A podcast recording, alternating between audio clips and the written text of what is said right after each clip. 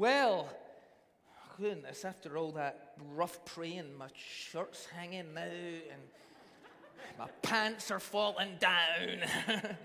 Right. So we're, we're doing a message series over the summer called Simply. We are looking at some of the basic foundational stones of the Christian faith, uh, and we're going to try to explain them as simply as possible without using a lot of, you know, um, real-life illustrations or, you know, very often on a Sunday morning we would take a passage from the Bible and talk about how to apply it in our life. But one of the things that kind of bothers me uh, as a pastor is that lots of Christians know how to take a Bible passage and apply it to their life, but when you ask them what they believe, they've got like, woo, ideas, you know? And you think, we need to really make sure that our foundation is strong, because if it's not, we might be building good stuff upon it, but Jesus said, if the foundation is of sand, the house will fall. So, we've been looking at these simple s- subjects. We looked at simply Jesus, who Jesus is, what Jesus did, and what Jesus expects of us. We looked at our uh, simply identity, our new identity in Christ. You are beloved. You are chosen. You're a child of God. You're more than a conqueror. You can do all things through Christ who strengthens you. No, I'm, I'm just a little victim and I need everybody to look. You've been made an heir of God and a joint heir with Jesus Christ. I'm glad somebody said yes to that. The rest of you are confused about me. I'm, I'm not sure. I don't feel like it. Like I don't feel like it as well. I'm going to tell you the truth. I woke up this morning and didn't feel like coming to church. But thankfully, when I was growing up, it was a generation where we didn't pander to everyone's feelings. We told people to get their act together and get on with life. So I got up and had a shower and drank a lot of caffeine and came to church. And you want to know something? I'm glad to be in the house of the Lord. Like a few hours ago, I didn't feel like it, but sometimes you have to tell your feelings how to feel. And so once you know who you are in Christ, it changes your feelings. Then we looked at simply Spirit and the importance of receiving the baptism in the Holy Spirit and how the Holy Spirit produces fruit and gifts in our life. Last week, Darian taught us about grace, simply grace, that everything God does for us is a free gift and we cannot earn it. Now today, we're going to look at simply kingdom. We're going to look at what the kingdom of God is. And I just want to show you a few verses first to show you just how important this is. Put our first, our first verse up. This is Mark chapter one. This is Jesus at the very beginning of his ministry. What's the first thing that Jesus wants to tell people? Look at this. Jesus went into Galilee, proclaiming the good news of God. The time has come, he said. The kingdom of God has come near. Repent and believe the good news.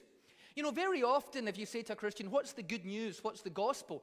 Very often we will limit it to Jesus died for our sins and rose again, and if we believe in him, we shall be saved. But it's a lot more than that. The gospel, according to this, is not just the gospel of personal salvation. It's the gospel of the kingdom. Let's read on. Next verse. This is Jesus now chapters later. About two and a half years later, he's still talking about the kingdom. And he's talking to his apostles. And he's telling them what they will need to do. And he says, the good news about the kingdom will be preached throughout the whole world so that all nations will hear about it. Then finally, the end will come. Then let's look again. The next one. Acts chapter one, verse three.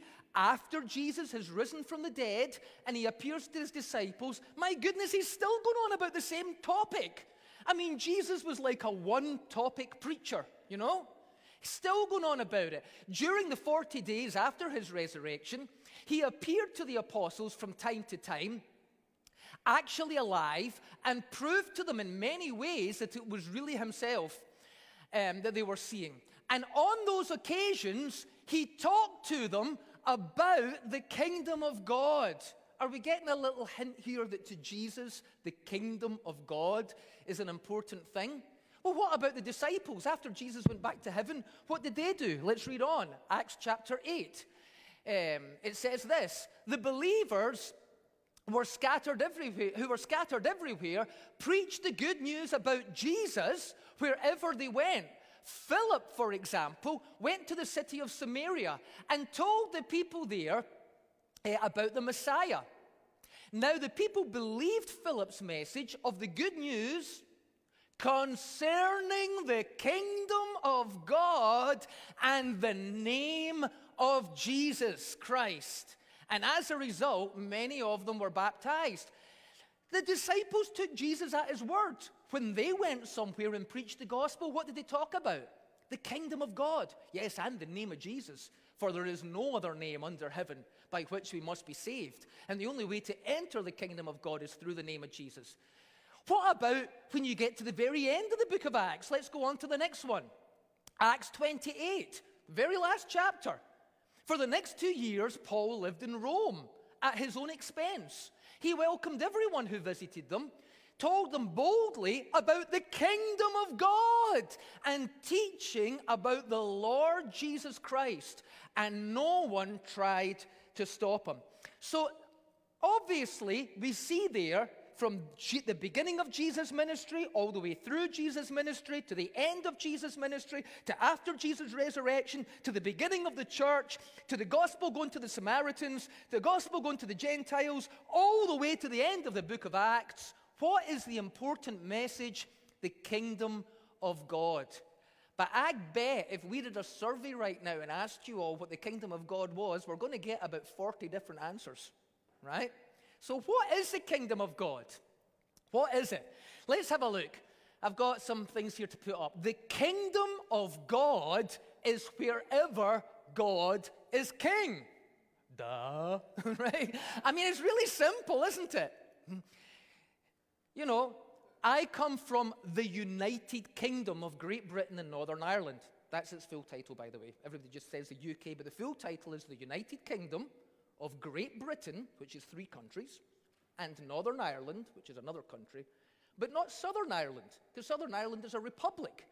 So the Queen is not the monarch of Southern Ireland, but she's the monarch of Northern Ireland and of the United Kingdom. Um, so a kingdom... The, the United Kingdom is where the Queen or the royal family, the Queen is Queen, or the King, when we have a King, is King. The Queen isn't the Queen of other countries that have a different monarch. For instance, some countries have another monarch. Other countries are republican. They don't have a monarch at all. And the Queen is not the Queen of those countries. So the kingdom of God is wherever God is king. If God is not king in your life, the kingdom of God is not in your life. If God is king in your life, the kingdom of God is within you. So there, there is a, there's a, a modern English translation of the New Testament. It's called the Good As New translation. It's a kind of paraphrase. And this is how, no, no, go back. You need to go back. It's, this is how they translate the word kingdom of God. Instead of saying the kingdom of God, they will say, they translate it this way, God's new world, which is emerging amongst us, and his new way of living in that world. Church, when you put your faith in Christ, you stepped into God's new world, God's kingdom. And God's kingdom is emerging more and more amongst us. In the midst of this world, God's new world is emerging. Every time people come to faith in Christ, every time families or communities or churches or cities or nations begin to live the way God would want them to live, the kingdom of God is emerging in our midst. And there's a whole new way of living in that kingdom. It's living under God's rule. The kingdom of God is wherever God is king. It is God's new world which is emerging amongst us, and his new way of living inside that world. Here's, a, here's some more of an ex- explanation. The next slide says this. The kingdom of God is when individuals, churches, businesses, commerce, education, government is carried out under kingdom principles, the way God would want things to be done. Thy kingdom come, thy will be done here on earth as it is in heaven. When God is honored, when people are treated justly, and when society flourishes under God's principles, that is the kingdom of God. So I wanted, I want to just tell you, the kingdom of God, this talk about the kingdom of God doesn't just start when Jesus comes in the scene. It started a way back in the Old Testament. And one of the best passages to understand it is from the book of Daniel. And in the book of Daniel, King Nebuchadnezzar has a dream. Okay, so the king of Babylon, a pagan, has a dream that troubles him, and he can't get an interpretation for it.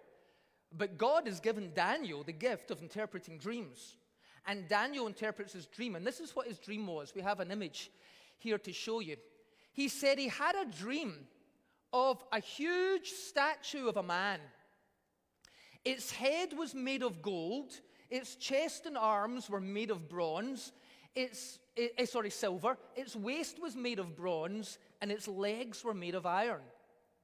When you got down to the feet, the iron was a mixture of iron and clay, and so it didn't really adhere together properly.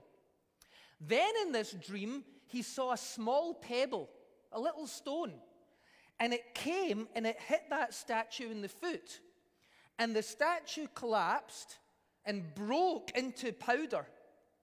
And then a strong wind came and it blew all the powder away. And then this little stone grew bigger and bigger and bigger and bigger until it filled the whole earth. And Daniel says, I know the interpretation of that dream. It is God that has given you this dream. And here's the interpretation. This statue with four different types of metal symbolize four kingdoms, four empires, one that will come after another.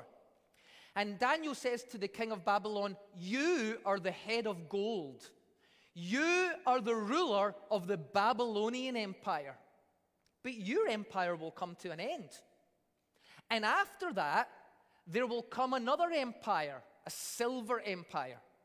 And that's the arms and the chest. And just like your torso has two arms, the empire that will come after you will have two arms to it. It will be the Persians and the Medes, and they will join together to form a new empire, the Medo-Persian Empire. And they will defeat the Babylonian Empire. They'll come next. Then after that, the waist of bronze is another empire. Bronze is a metal that was used for forging weapons of war and for crushing opponents. And this other empire, this bronze empire, it will come from Greece. It will be ruled over by a ruler, Alexander the Great. And he will come to all of these areas with his bronze weapons, and he will crush you all. And another empire, that empire will take place. Then another empire will come after the Greek Empire. This one with two legs. This will be the Roman Empire. The Roman Empire always had two legs. It had the Eastern Empire and the Western Empire. Uh, one of them based in Rome and the other one based in Constantinople eventually. And so those were the two legs of the Roman Empire. And Rome was known for its iron weaponry. It was known as a kingdom of iron. And so these legs were made of iron. And he said, this empire will come, this Roman Empire, and it will defeat all the other ones. Now, there were ten main Caesars under the Roman Empire, which is the ten toes and the statue. Now, what the Roman Empire tried to do was this.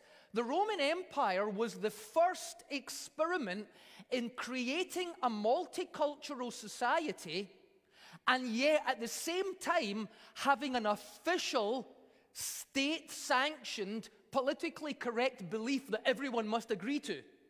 So that's what they tried to do. So they had all these different ethnic groups, all these different religions, everybody under the one empire, and that was fine. Yeah, you can all be different groups. You can all be, uh, that's all great. As long as you all say the same thing about this and about this and about this and about this. Well, guess who wouldn't do it? Christians. You know why? Because we have another king, King Jesus. And when it comes to obeying Caesar or Jesus, our king's Jesus. And so, um, so when Christians were, were, were, were blamed for everything that went wrong in the Roman Empire and were forbidden to worship and all of that kind of stuff, they were persecuted because they had another king. And so the Roman Empire tried, and it wasn't just Christians, but other groups wouldn't mix as well. And so just like iron and clay don't mix, they were trying to get something together, this society together, but it was crumbling. Now they had the ten toes or the ten Caesars.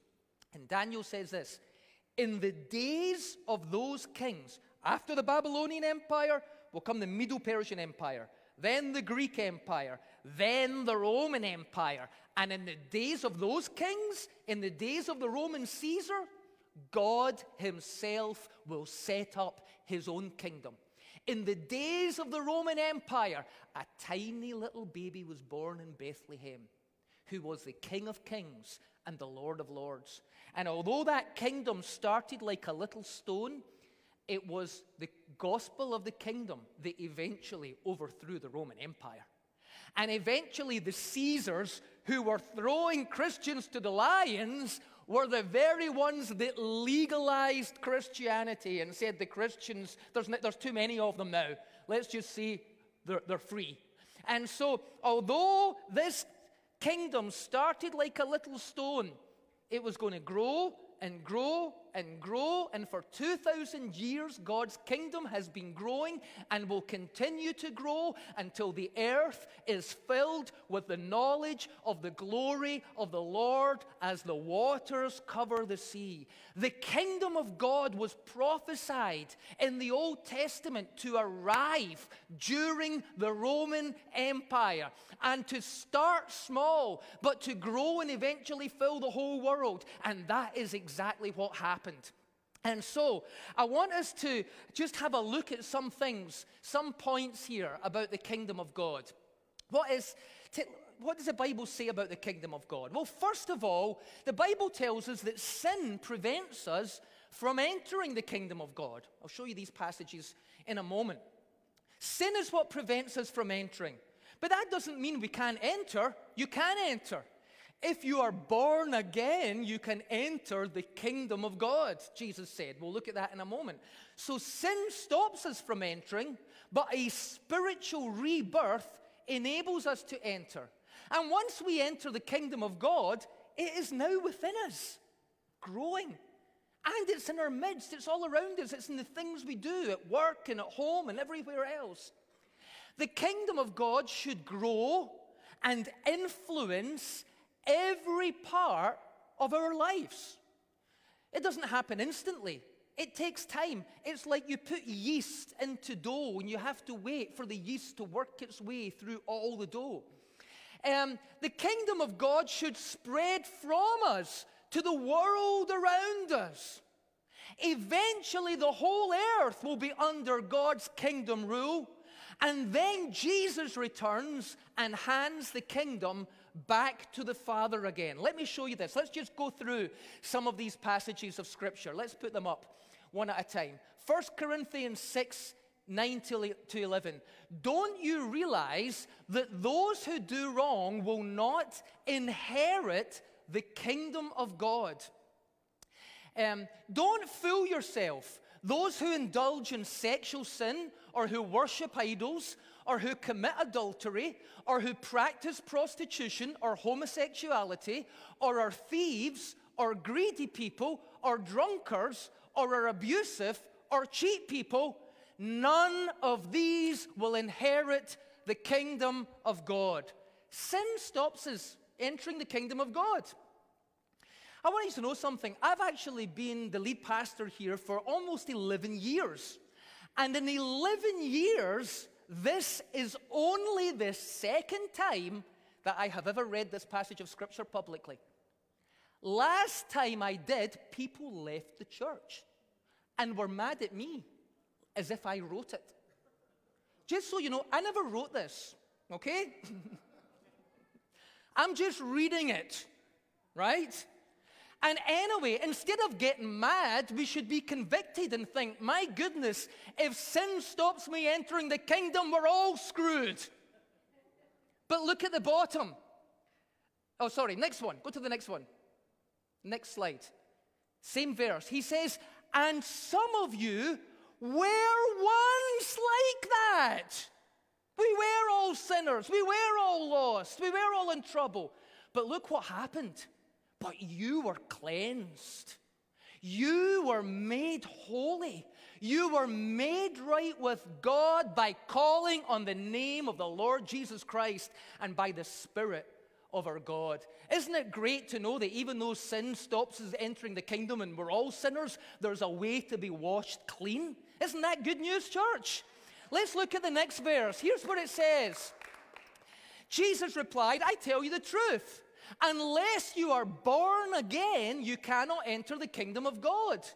I assure you, no one can enter the kingdom of God without being born of water and the Spirit. Humans can produce only human life, but the Holy Spirit gives birth to spiritual life.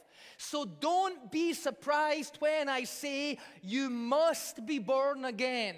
Not it's a good idea, not it's quite nice, it may improve your lifestyle somewhat, none of that. No, you must be born again if you want to enter the kingdom of God. Sin stops us entering. A spiritual rebirth through faith in Christ gets us into the kingdom. Next verse says this. One day the Pharisees asked Jesus, when will the kingdom of God come? And Jesus replied, the kingdom of God can't be detected by visible signs. You won't be able to say, here it is, or it's over there, for the kingdom of God is already within you and amongst you. You know, some English translations just say within you, and some say among you. The word that is used means both.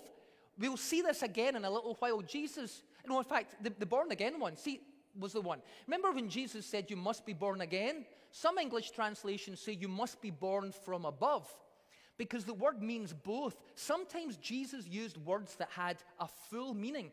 I must be born again, and this birth must come from above. The kingdom of God is both within me and it's within the crowd of people here. It's amongst us. Okay, next verse. When anyone hears the message about the kingdom and does not understand it, the evil one comes and snatches away what was sown in his heart. Do you see how Jesus is saying, like, this is really important, this kingdom stuff? That Christ is your king. He rules in your life. If someone is your king, you obey their orders. Let's read on. Next verse. There's a lot in Matthew thirteen. He told another parable, the kingdom of God is like a mustard seed, which a man took and planted in his field. By the way, the field in Jesus' parables, fields mean two things. And sometimes he says the field is the world. And sometimes he says the field is the heart of man. The kingdom of God is like a seed that can be planted in our heart. And when we go out and preach the gospel, it's a seed being planted in the field of the world. But whether it's in the individual or whether it's on the whole planet, it starts off small, like a little mustard seed does. But it grows and grows and grows. God should be ruling in your life more this year than he was last year. The kingdom should be growing. Though it's the smallest of all the seeds, yet when it grows, it is the largest of garden plants and becomes a tree so that birds come and perch in its branches. You know, if God is really moving in our church, if he is ruling, if his kingdom is coming and his will is being done here in our church as it is in heaven, then do you know what? We should become a fruit-bearing tree and see all the people out there who are lost. Why does a bird come and, and land on a branch of a tree? because it's got nowhere to, it, it's got nowhere to settle. It is looking to make a nest and settle down. I want to tell you, the world is full of people who are lost and don't know where they're going. And if they can find a fruitful tree, they will come and they will make a nest here and they will settle down here and they will find out about Jesus here. And that's why it's important for individuals and churches to be bearing fruit, not only for our own benefit, but so that we become attractional to those who need to find a place to make their home. Next verse says this: he told them still another parable. The kingdom of heaven is like yeast that a woman took and mixed in about sixty pounds of flour until it worked through all the dough. Starts off small. You go into a country, the only religion they know is paganism, or maybe it's a communist country, and all they know is atheism. And you go in there and you tell people about Jesus, and it might look like not much is happening, but you're sowing seeds, and some of those seeds will take root and they'll begin to grow. And you've got this big communist country or pagan country, and you've got this tiny little group of Christians in it. And then you go away for twenty years and you come back and you find out they're everywhere. You know, that's what happened um, decades ago when communists took over Ethiopia and shut down all the churches and kicked out all the missionaries. See, when the communist government fell and the missionaries were allowed to come back in, they discovered there had been a revival in their absence. You cannot stop the work of the kingdom. It's like yeast. It spreads everywhere. Next verse. It says this: the kingdom of heaven, by the way, the kingdom of God and the kingdom of heaven are the same thing. In Matthew's gospel, he says kingdom of heaven, because his gospel was written to Jewish people, and Jewish people didn't like to use the word God. Instead of saying God bless you, they would say heaven bless you, but they mean God bless you. So he wrote kingdom of heaven, kingdom of God, it's the same thing. So it, it's like treasure hidden in a field. When a person found, uh, found it, he hid it again. And then in his joy, he sold everything he had to buy the field. You know, you might have a lot of things in your life, but when you hear about God's kingdom, and when you understand it, and when you realize how amazing it is, you would give up everything you have just to have that one treasure. Again, the kingdom of heaven is like a merchant looking for fine pearls. He found one at great value. He went away and sold everything he had to buy that one pearl. I know I'm, I am mainly reading passages of Scripture today and not telling you stories and all of that, but that's because I, re- I have got one shot at this kingdom message, okay? And I want you to get it. Let's read the next verse. It says this: and once again, the kingdom of heaven is like a net that was let down into the lake and caught all kinds of fish. When it was full, the fishermen pulled it up on the shore, and they sat down and collected the good fish in baskets, but threw the bad ones away. This is how it will be at the end of the age. The angels will come and separate the wicked from the righteous and throw them into the blazing furnace, where there will be weeping and gnashing of teeth. You know, the kingdom of God catches everybody. You know how the birds come and make nests? So, you know, there can be people that come to church for years and never give their life to Christ. They just kind of like the atmosphere or something like that. The kingdom of God is like a net that sweeps everybody up. But hey, one day, there's going to be a separation between the sheep and the goats, between the tares and the wheat, between the bad fish and the good fish. So it's not enough to just be living your life in the vicinity of God's kingdom. Make sure that kingdom is ruling and reigning in your heart and life too. Next verse says this, Isaiah, you know this one, we read it every Christmas. For to us a child is born, to us a son is given, and the government, the kingdom, will be on his shoulders, and he will be called Wonderful Counselor, Mighty God, Everlasting Father, Prince of Peace. Now look at this. Of the increase of his government and peace, there will be no end. From the moment Jesus came into this world, the kingdom of God has been increasing, increasing, increasing, increasing, and will continue to increase. There will be no end to the increase. Well, what happens when everybody on planet Earth has become a Christian? We'll go to some other planet and evangelize them. Of the increase, there will be no end. And so, next verse says this, your kingdom come, your will be done on earth as it is in heaven. You see, God's kingdom, heaven isn't God's kingdom, but it's part of it. God rules in heaven. And everything that happens in heaven is His will. There is no sickness, there is no death, there is no mourning, there are no tears. All the former stuff has passed away.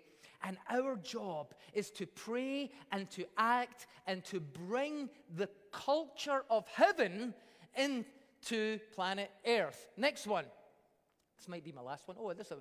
Then the king will say to those on his right, come, you who are blessed by my Father, take your inheritance, the kingdom prepared for you since the creation of the world. I know for sure I've got another one, maybe even more than one. Go to the next one. This is the one I was looking for. Okay, look at this. Here is the order of events. Christ is the first of those who rise from the dead. When he comes back, those who belong to him will be raised. Then the end will come. After Christ destroys all rule, authority, and power, then he will hand the kingdom to God the Father, and then God will be all in all. Look, a little baby's born. He grows into a man. He spreads the good news of the kingdom. He dies on the cross, bearing our sins so that we can enter the kingdom, and rises from the dead, conquering death. He ascends and returns to heaven and is seated at the right hand of God. His name is Jesus Christ. He is the King of the kingdom of God. He won't be king in the future. He's king now.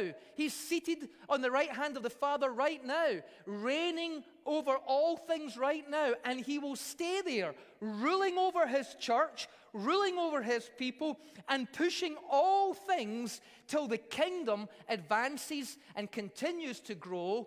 And that when then one day he will return, the last enemy, death, will be destroyed. And then he hands the kingdom back to the Father. There are no more enemies to conquer. There's no more false ideologies to be defeated. There's nobody rebelling in their hearts against God. Now he hands the kingdom back to the Father, and God is all in all. Do you see how the kingdom grows and grows and grows and grows until it fills all things? And the same in your heart and in your life. I want to show you one last verse, and then we're going to pray. It's from Revelation. Then the seventh angel blew his trumpet, and there were loud shouts in heaven, the kingdoms of this world have now become the kingdom of our Lord and of his Christ, and he will reign forever and ever. Remember the dream in the book of Daniel? Remember the four empires that came and went? Think of all the other empires that have come and went. Napoleon's French Empire. It's gone. The British Empire. Do you know that it was so big that the sun never set on the British Empire? It doesn't exist anymore either.